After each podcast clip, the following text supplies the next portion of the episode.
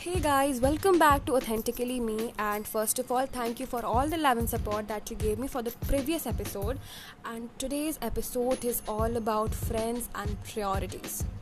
So, like, generally, everyone's friends and priorities changes as they meet new people in their lives.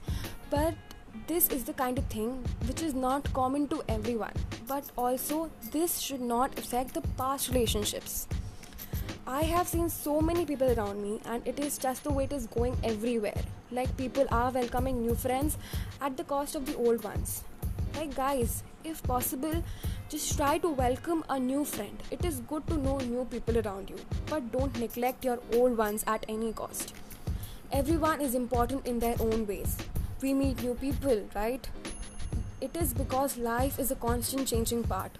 It doesn't stop for me or for you and it is not good or bad. It is just how life is. But it is always important to value the contribution of that person.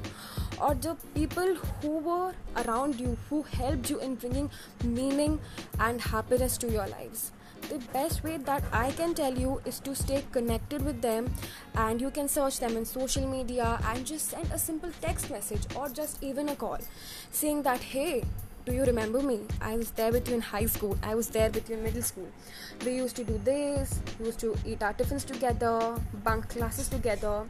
These small text messages or calls, trust me, guys, this will hit their hearts and your hearts too. That what were those days? What were those friends? People's existence stay till some part of your life, but when those memory lanes hit each other, when we remember that what are we missing on today, this really will bring you close to them. So just make a simple move. So just make a simple call, one text, and it will bring you close and connected. And when you call again or text again, just praise and remember those old memories. Thank you, guys.